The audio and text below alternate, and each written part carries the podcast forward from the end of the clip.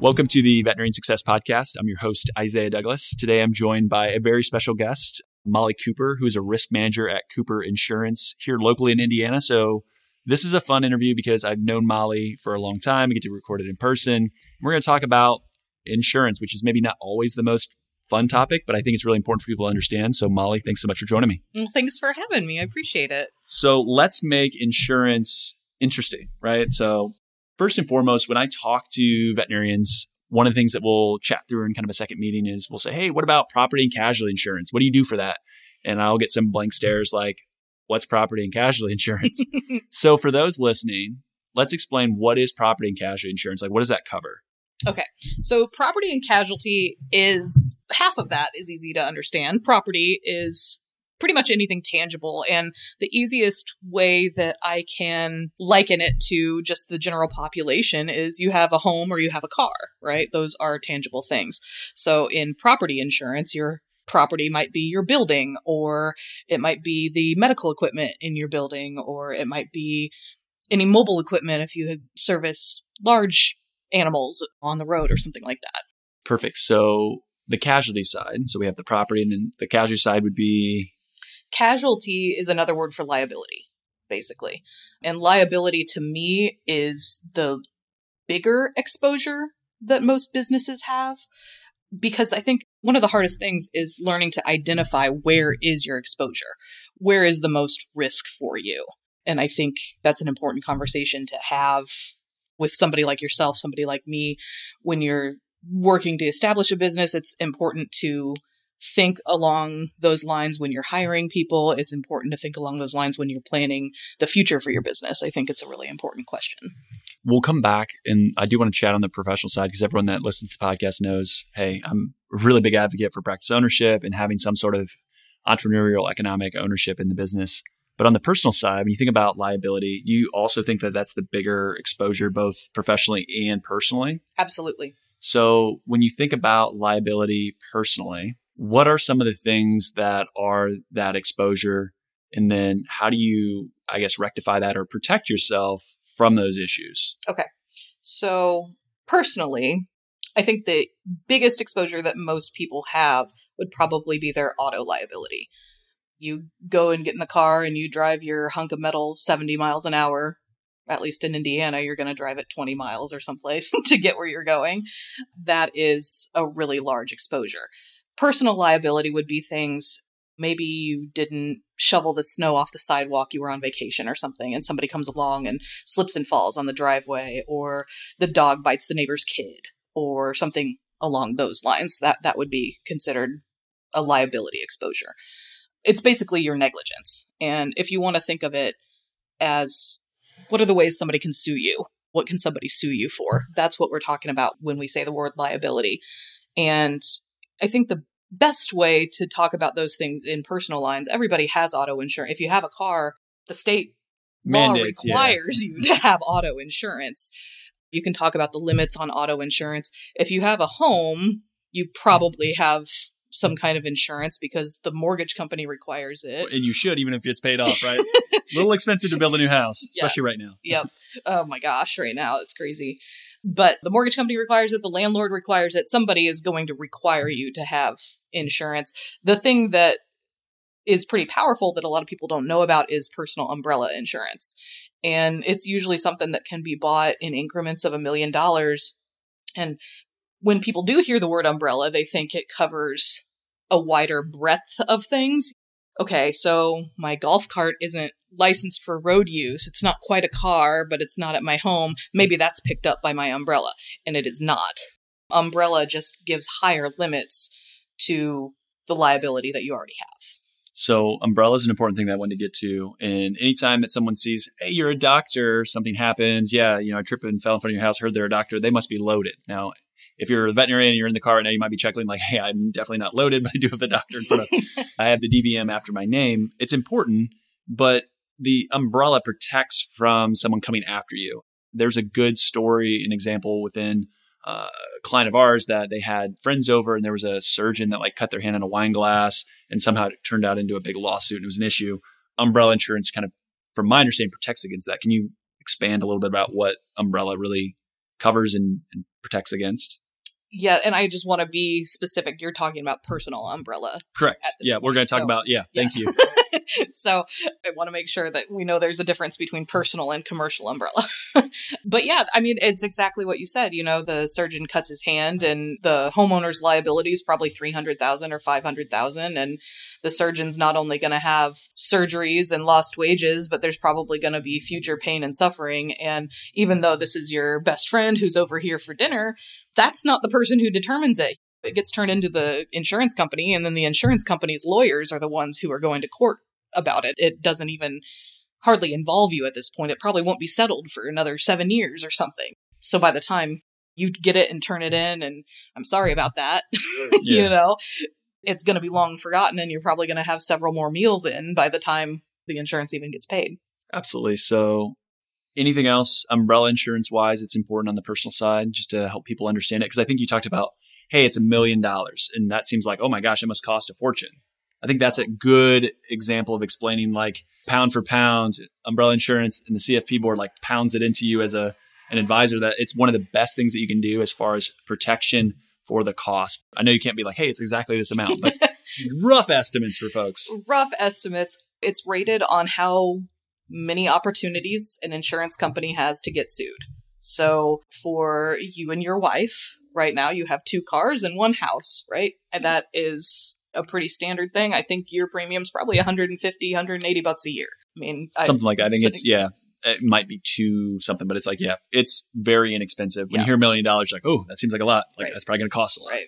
Now, if you have seven cars and teenage drivers in all of them, and the lake house and the Florida house and a helicopter driving around or something, like you've got a little more exposure there, and that's Sure. gonna. But compared to the value of all those things, it's still gonna be considerably. Yeah, it's all relative to the amount of exposure that they Mhm, have. Got it. exactly. From home and auto, and thinking about property and casualty, how are those priced? Like, how do insurance companies look at you know this is what my auto insurance costs or this is my home costs? Your home is a pretty simple one. I think the biggest piece of it is home insurance is rated off of reconstruction cost, which we kind of laughed about a minute ago. It's probably different now than it was a year ago, even. That's a part of it. And then how far are you from a fire hydrant? How far are you from a fire station? Those are questions that they'll ask when they look at it as well. And then part of it is actually rated on it's not a hard pull on your credit, but they use your credit to determine an insurance score. Interesting. Yeah, and an insurance score looks at several things. It will look at your credit because they have found that there is some commonality between people that don't pay their bills and people that have claims. But they'll also look at your claims history. They'll look at the claims history for the location. Are you living in a house where the basement's flooded every year for the last 10 years? Those are the things that kind of go into the homeowners. When was the roof last replaced? And do you have a bunch of big trees sitting around that in the next windstorm they're all gonna Yeah. land on the roof. They'll look at things like that too.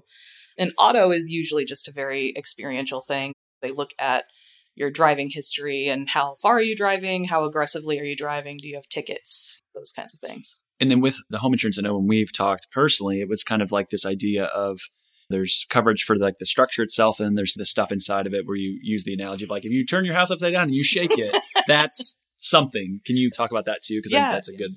That is your contents or your personal property. got it. and the thing that's funny about that is on a homeowner's, the state of Indiana requires that a homeowner's policy, if you insure your home for 500,000, state of Indiana requires you to have 50% of that value in personal property. So they're going to automatically include 250,000. Some companies sweeten the pot, maybe they'll give you 70%, maybe they'll give you 75, 80%. Some of them I've seen them do 100%. But that's sometimes depending on the house, like the contents can even vary a little bit. If you're in an older home and you have carpet laid on top of the beautiful wood floor, first of all, take the carpet off and fix your wood floor. Totally, we agree But- on that. Carpet's disgusting. but carpet is considered a content at that point. It's not considered part of the house. So it's settled a little bit differently when there's a claim in there. But the other thing that's important to know too, and I think we've talked about this, is that all classes of property in your home, there's a handful of them that have limitations built into the policy. And this isn't just your insurance company, this is all insurance company. And those are usually jewelry, firearms, fine arts, precious metals, cash, things like that. So there's usually a very finite amount of coverage built in to a policy. So if you have items like that, it's really important to make sure that your advisor knows that so that they can talk to you about scheduling those items and getting a little bit of special coverage for them. Absolutely. So, home and auto, mm-hmm. mistakes that you see when you look at someone's policy. Let's say they say, Hey, Molly, I want to maybe work with you or can you review this? What do you typically look at and then say, mm, that I might tweak that or this seems to be a mistake or just things to be aware of as a consumer? First thing I always check is the replacement cost. I want to make sure that that is accurate for where it needs to be. The industry standard for a long time was, oh, you can rebuild for $100 a foot. Then, you know, it was $125 a foot. If you looked at it right now, it's probably $300 a foot, honestly. But I think it's important to make sure that you're kind of mitigating your risk by keeping on top of the reality of what it costs to rebuild a home. This is not the market value of the home. It is the value, uh, the cost to reconstruct the home if the tornado blows it down or the fire burns it down or whatever. The next thing is the way to save money is not to cut your liability or to skimp on coverage. It's to increase your deductible and take a little bit more of that risk on yourself. Think about your auto insurance. Do you have a $500 deductible? Are you really going to turn in a $500 claim? Because for me, that's like a scratch that's four inches long. You know what I mean? If you're not going to turn in a claim that's under a thousand dollars, then why spend the money on the insurance for it? I would say bump the deductibles as high as you're comfortable going. On the home, it can usually be a little more. Thousand bucks on my house is not even a storm door blowing off in the windstorm or totally. something. So, and then on auto, I know Tim Eline on our team always chats around and talks about like the medical piece of making sure that it's like either 5,000 or 10,000. Can mm-hmm. you talk a little bit about what that does? What that is? Yeah. I think that's another important kind of topic when yeah. you look at auto and, insurance. And MedPay actually is on your home as well. Okay. But specifically for the auto, what it does is it can pay for the injuries sustained by people in your vehicle if you are at fault. Does not cover the driver, but it covers passenger, people in the back seat. It could be the wife, like you have a husband and wife driving in the car. I actually had this happen where they got T-boned and she was all banged up and had to get some physical therapy and all of this stuff. And you can't sue yourself. It's not going into a liability claim, yeah. but they were able to get a little bit of money for the physical therapy that she had to endure for that. The thing is that if you have, I had a different claim that I dealt with where we had a young man in his upper teens. I don't know if he was 21 yet or not. I think he was, but not all the passengers in the car were. And there were, I believe, six people in the car. Still a little fuzzy on exactly what happened, but there was a single car accident, and one of the guys who was in the car had some kind of damage to his shoulder and wound up basically he was going to be a pitcher. He was in college and on scholarships and getting some financial help for his education because of his pitching arm, and he basically lost his ability to do that. And the med pay, if it was a less severe injury, would go towards the girl who maybe banged her head, got a ride to the ambulance or something mm-hmm. like that. Obviously, with whatever was wrong, you know, torn rotator cuff or whatever it was, that's going to exceed your $5,000 of med pay pretty quick, but then it goes into your liability. Got it. Okay. Perfect. We're going to come back and talk a little bit about business stuff, but I want to break it up real quick because one thing that I'll see on my side is when you look at the offerings of different insurance companies and there's big names that go on TV and spend tons of money, mm-hmm. I think it's important to understand the idea between independent and captive insurance agents. Mm-hmm. Can you talk like what's the difference between the two? Yeah, and I am an independent agent, and so my experience has been filtered through that. Totally. But I think there's a lot of strength to be had there. You do hear these big names, and a lot of the most well known companies are captive places. But I think that gets a little bit limiting. You know, if you get to the end of your policy term and you want to see different prices or things like that, your only option is to cut coverage or change your deductible or something like that. I think the strength of an independent agent is that we have four companies that we work with for personal lines and we have more than that that we work with for commercial and we have the ability to go to brokers for things that are maybe harder to place Like maybe you have an entire business, but you've had a couple slip and falls, or your whole business profile looks good, but you've had a couple auto accidents. We can place them with different companies and you still only have one phone number to know and one person to contact if you have a change or you have a question or something like that. And I think that's a pretty powerful.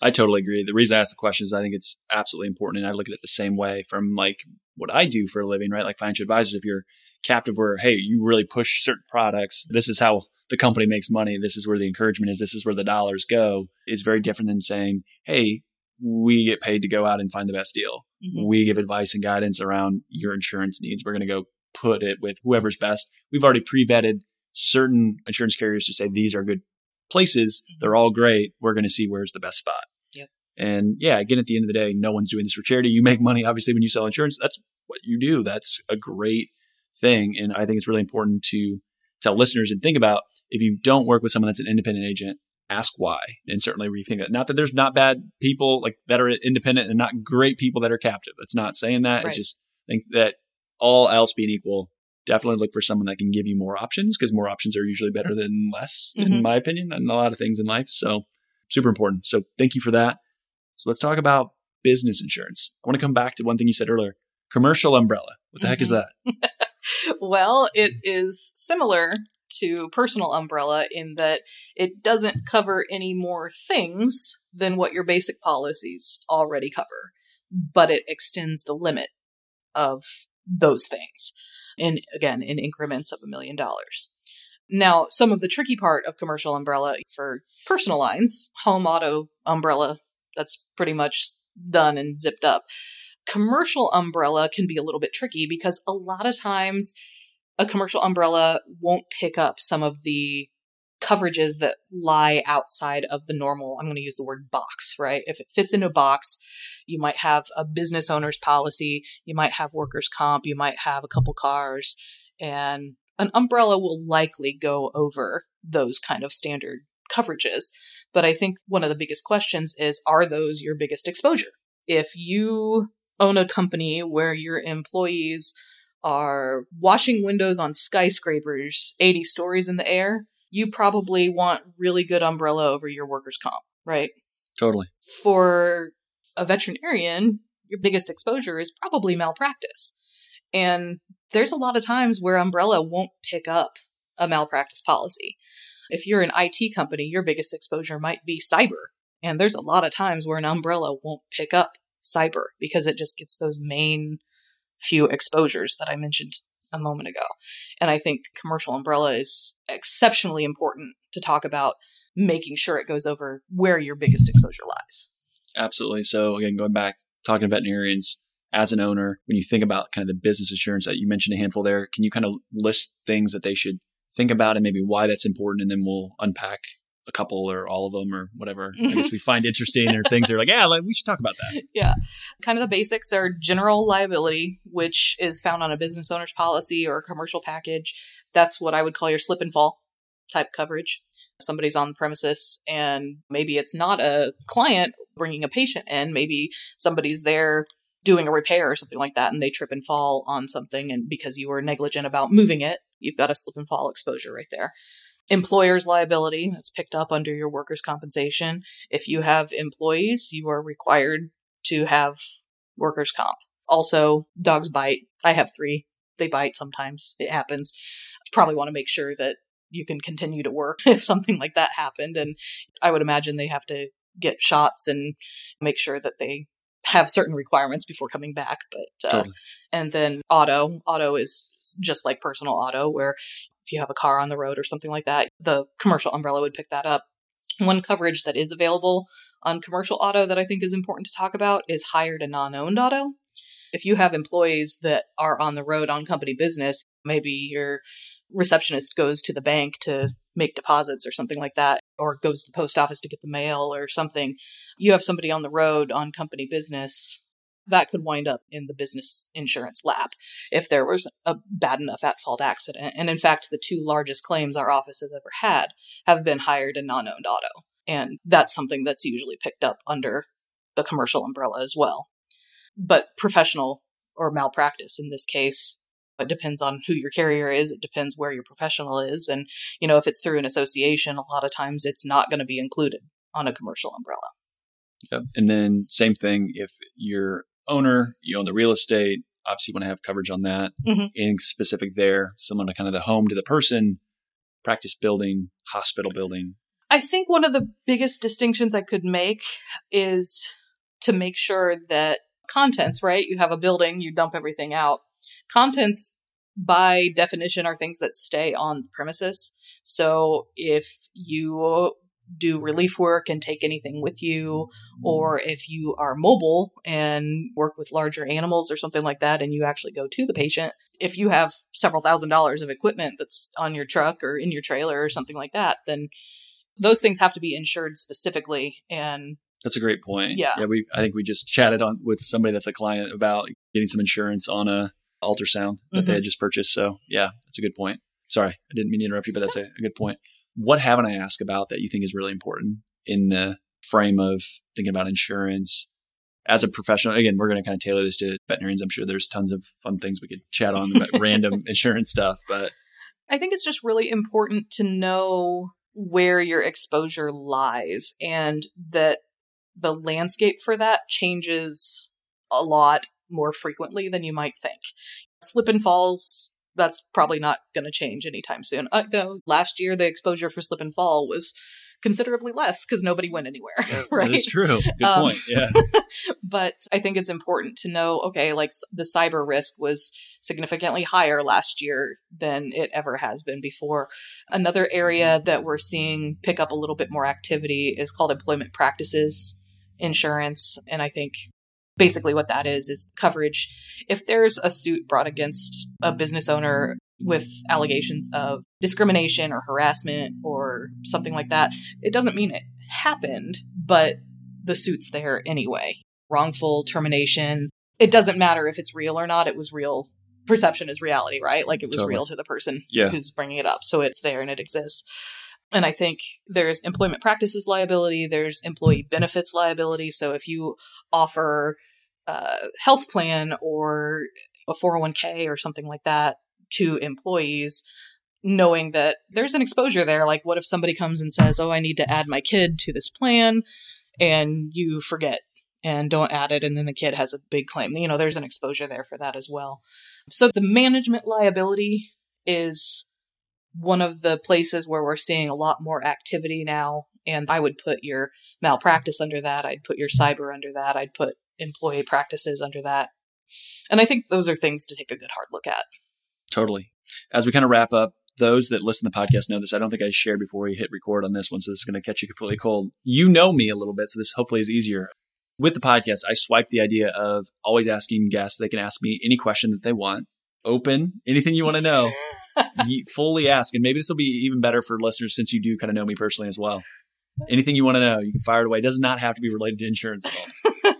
This could be very dangerous. Oh man. so I do know you a little bit and I have heard one or two stories about this, but I want to know the like craziest wildest thing you've ever done on a vehicle or with a vehicle Ooh. So because I'm your insurance agent. Yeah, know. so I used to ride motorcycles. So the first motorcycle I ever bought, I think I was 19 when I commuted back and forth to school. And then I ended up selling that right after I graduated just because I needed funds. And it was like, okay, this is a, smarter decision to do that. I then repurchased a motorcycle again because I lived with two guys back in my hometown that also had motorcycles. And so we would used to take an annual trip down to an area near the Great Smoky Mountains called the Dragon's Tail, which is, I think it's 311 curves in nine or 10 miles. It's amazing. Like Dang. we always typically would have accidents and stuff down there. Someone would, right? Like you'd see some gnarly stuff and some people that are really like professional, like from around the world that would come and go extremely fast. I was never that good. I was not like dragging my knee around corners like other people. But yeah, I would say definitely involving motorcycles and riding down there would probably be some of the most interesting things. But the story that I guess sticks in my head is the fastest I've ever been in a vehicle was 145 miles an hour on my motorcycle, and I got passed by my buddy Oh my gosh. like I think he said he was going 180 miles an hour at the time. So yes, like very stupid. Way back prior to my wife, meet my wife Emily, having kid, like all this stuff, right? Like this is years ago. So those would be probably the moments of the probably not the wisest decision making, but certainly memories that I have. Yep. So that's good. No one's ever asked me. That's a great question. I love that.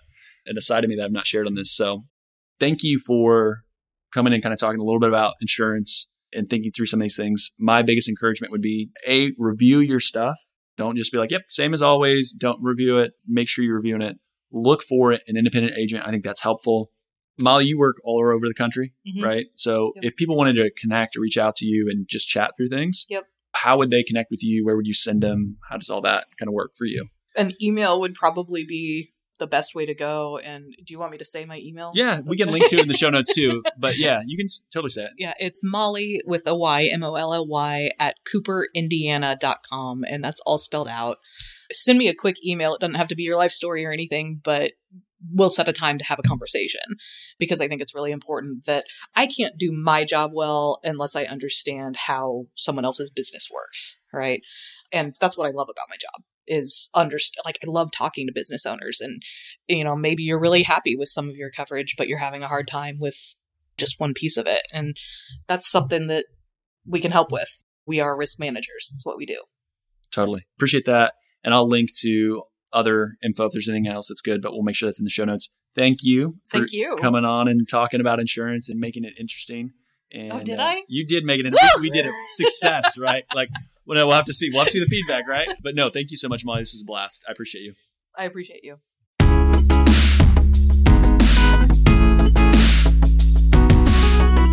Thanks for listening to today's show. The comments made on today's show should not be taken as investment, tax, or legal advice. All comments are for educational purposes only. You should consult your team before implementing anything. Isaiah Douglas is a partner of Vincere Wealth Management. Isaiah is registered in the state of Indiana, California, Texas. The biggest compliment you can give to this podcast is to share it with a friend. Reviews help the show get found, and Apple Podcasts is the platform that predominantly is how people listen to the show. If you have three to five minutes, you like the show, please head over to Apple Podcasts, give us an honest rating and review. That'll help more people find the show. For all of today's links and information, head over to veterinariansuccesspodcast.com. There you can subscribe via your favorite podcast platform so you won't miss another episode. Finally, if you'd like more information, insights, and have the ability for your voice to be heard and interact with show guests, join the private Facebook group. You can go to the Veterinary Success Podcast on Facebook or head over to the veterinariansuccesspodcast.com. Scroll all the way to the bottom where it says about your host and then click on the Facebook icon. That'll bring you into the Facebook group.